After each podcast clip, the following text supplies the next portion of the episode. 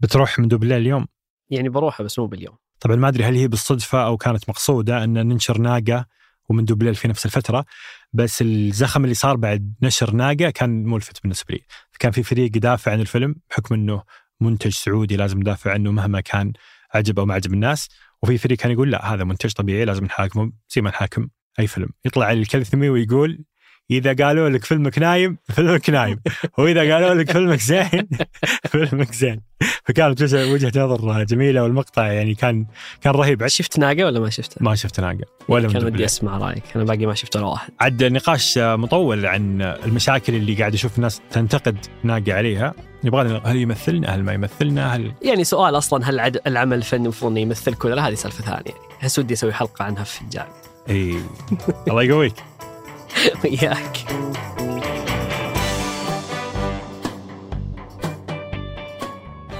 هذا بودكاست الفجر من ثمانية بودكاست فجر كل يوم. نسرد لكم في سياق الأخبار اللي تهمكم. معكم أنا أيمن الحمادي. وأنا حاتم النجار.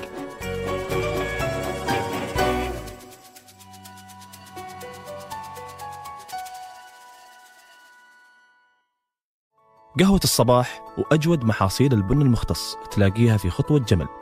اعرف أقرب فرع لك من الرابط في وصف الحلقة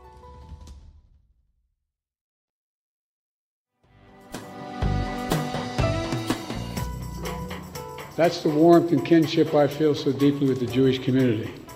I got in trouble, got criticized very badly by the Senate. من بداية الحرب على غزة وحنا نسمع تصريحات جو بايدن الداعمة بشكل قاطع لكل أعمال العدوان الإسرائيلي وما توقف الموضوع على تصريحات بايدن زار إسرائيل ودعم وتبنى كل رواياتها بشأن الحرب على غزة وطلب من الكونغرس الأمريكي حزمة مساعدات غير مسبوقة لصالح إسرائيل.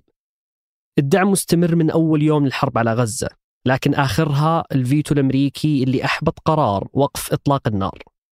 لكن الأسبوع هذا سمعنا لأول مرة انتقاد علني من الرئيس جو بايدن. قال أخشى من أن إسرائيل قد تفقد الدعم العالمي بسبب قصفها العشوائي في غزة وأضاف على رئيس الوزراء الإسرائيلي تغيير حكومته المتشددة. وانتقد بايدن وزير الأمن القومي اليميني المتطرف بن غفير وذكره بالاسم. يمكن السؤال الأهم حاليا هو هل الرئيس جو بايدن بعد أكثر من شهرين على الحرب اكتشف وجود القصف العشوائي؟ وليش تأخر كل هالوقت حتى يلوم إسرائيل؟ قبل نجاوب على هالسؤال خلونا نرجع شوي لورا للأسبوع الثاني من الحرب على غزة وتحديدا في 24 أكتوبر. وقتها كان في تصريح من الرئيس الأمريكي السابق باراك أوباما وقال بعض الإجراءات التي تلجأ إليها إسرائيل في حربها ضد حماس مثل قطع إمدادات الغذاء والماء عن غزة يمكن أن تضعف الدعم الدولي لإسرائيل.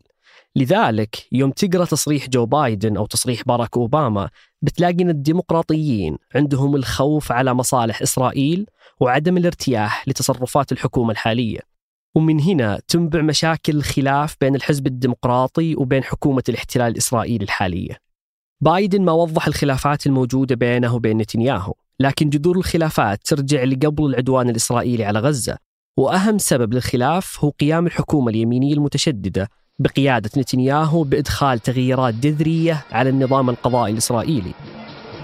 ما تشاهدونه على هذه الشاشة هو ذروة الاحتجاجات التي استمرت شهرين في إسرائيل على خلفية التعديلات القضائية. هذه التعديلات سببت غضب داخلي وقلق الحلفاء الغربيين وعلى رأسهم أمريكا.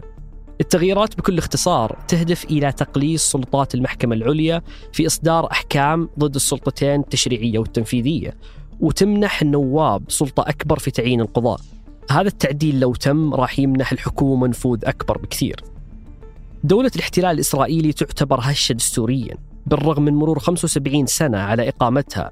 فبدل الدستور عندها قوانين أساسية هدفها هي حماية قواعدها الديمقراطية وعندها مجلس برلماني واحد تسيطر فيه الحكومة على الأغلبية. عشان كذا التعديلات هذه خلقت انقسامات داخل إسرائيل وأعادت الحديث عن ضرورة وجود دستور.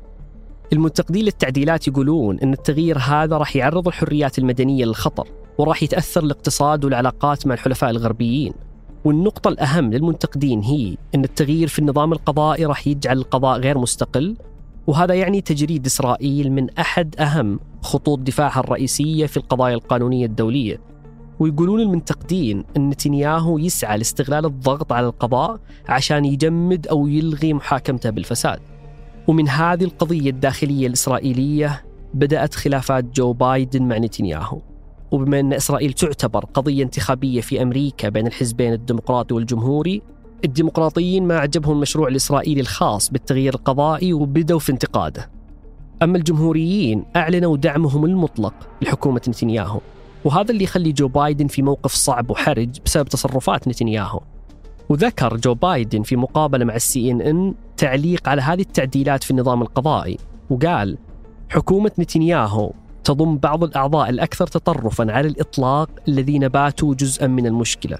هذا التصريح أثار استغراب كثير من المحللين لأن من النادر أن يتكلم رئيس أمريكي عن أزمة سياسية داخلية لدولة حليفة وصديقة مثل إسرائيل. المحللين فسروا هالتصريح أنه بسبب الضغوطات الكبيرة اللي يتعرض لها بايدن بالمقابل استغل الحزب الجمهوري القضية لصالحهم وقالوا أن انشغال الديمقراطيين بمحاولة التدخل في التفاصيل الدقيقة الخاصة بالسياسة الداخلية الإسرائيلية يعد بالأمر الخاطئ.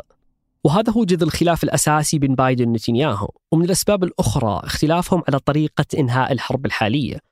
فهم متفقين على الهدف المعلن في تدمير القدرات السياسية والعسكرية لحركة حماس واستعادة الرهائن لكن في خلاف جوهري بخصوص قضية حكم غزة بعد الحرب. اعترف نتنياهو بوجود هذا الاختلاف مع بايدن بشأن الطريقة اللي المفروض يحكم بها قطاع غزة بعد انتهاء الحرب الحالية وقال أنه يرفض الخطط الأمريكية لقطاع غزة في مرحلة ما بعد الحرب. مستشار الأمن القومي الأمريكي كشف أنه سيبحث في محادثاته المقبلة مع المسؤولين الإسرائيليين جدولا زمنيا لإنهاء القتال في غزة. واللي زاد الخلاف بينهم وعمقه هو مضاعفة الضغوط الدولية على إسرائيل ووجود انزعاج دولي من تصرفات المستوطنين في الضفة الغربية. لأن وزير الأمن لقوات الاحتلال الإسرائيلي بن غفير قاعد يسلح المستوطنين اللي ينفذون هجمات ضد القرى الفلسطينية. دول الاتحاد الأوروبي دعت يوم الاثنين على هامش اجتماع وزاري في بروكسل إلى هدنة في الحرب بين إسرائيل وحركة حماس في غزة لوقف المذبحة. وعدد من الوزراء الأوروبيين أعربوا عن قلقهم بشأن الوضع في الضفة الغربية بسبب قتل متطرفين إسرائيليين عشرات الفلسطينيين. وأكدت وزيرة خارجية بلجيكا حاجة الحبيب بأنها ستطالب بالإبلاغ عن المستوطنين العنيفين وحظرهم في سائر أنحاء منطقة شنغن. وتسبب القصف الإسرائيلي العشوائي في قطاع غزة أو على جنوب لبنان في مضاعفة الضغوط الدولية على إسرائيل. وزارة الخارجية الفرنسية الثلاثاء دعت إلى توضيح كل ملابسات الضربة اللي أدت إلى مقتل صحفي في وكالة رويترز وإصابة آخرين. من بينهم مصورين لوكالة فرانس بريس في جنوب لبنان في 13 أكتوبر. كل هالضغوط الدولية عظمت من مخاوف الرئيس جو بايدن من تصرفات حكومة نتنياهو. وذكرت صحيفة وول ستريت جورنال بأن مستشار الأمن القومي جيك سوليفان بيتوجه إلى إسرائيل في وقت لاحق من هالأسبوع. وأنه يعتزم نقل مخاوف الرئيس بايدن إلى المسؤولين الإسرائيليين.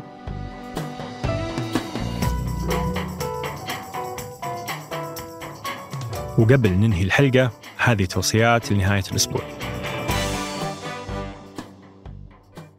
في بودكاست فنجان نشرنا حلقة بعنوان لماذا لا يتحد الخليج اقتصاديا؟ كان نقاش ممتع مع ضيفنا حمد الماجدي وهو اقتصادي متخصص في المالية والمصرفية والمحاسبة في اللقاء تكلمنا عن قضايا مهمة مثل هل ممكن نشوف اتحاد اقتصادي يشبه الاتحاد الأوروبي؟ وهل فكرة العملة الخليجية الموحدة منطقية أو ممكنة التنفيذ؟ يبدأ اليوم عرض فيلم مندوب الليل في صالات السينما وهو فيلم من كتابة وإخراج علي الكلثمي مندوب الليل هو مزيج من الدراما والتشويق نعيش فيه مع فهد القطعاني وهو ثلاثيني أعزب مضطرب يتوه وحيدا ومهموما كل ليلة في زحمة شوارع الرياض. كما ننصحكم برواية وكالة عطية للكاتب خيري شلبي. أخذنا الكاتب الكبير خيري شلبي في واحدة من أمتع الرحلات وأكثرها تشويقا إلى قاع مدينة دمنهور وعوالم مثيرة بل تكاد تكون خيالية.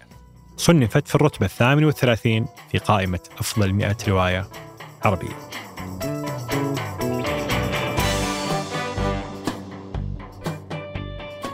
أنتج هذه الحلقة سفر عياد. وقدمتها أنا حاتم النجار. وأنا أيمن الحمادي. وحررها محمود أبو ندى. نشوفكم فجر الأحد.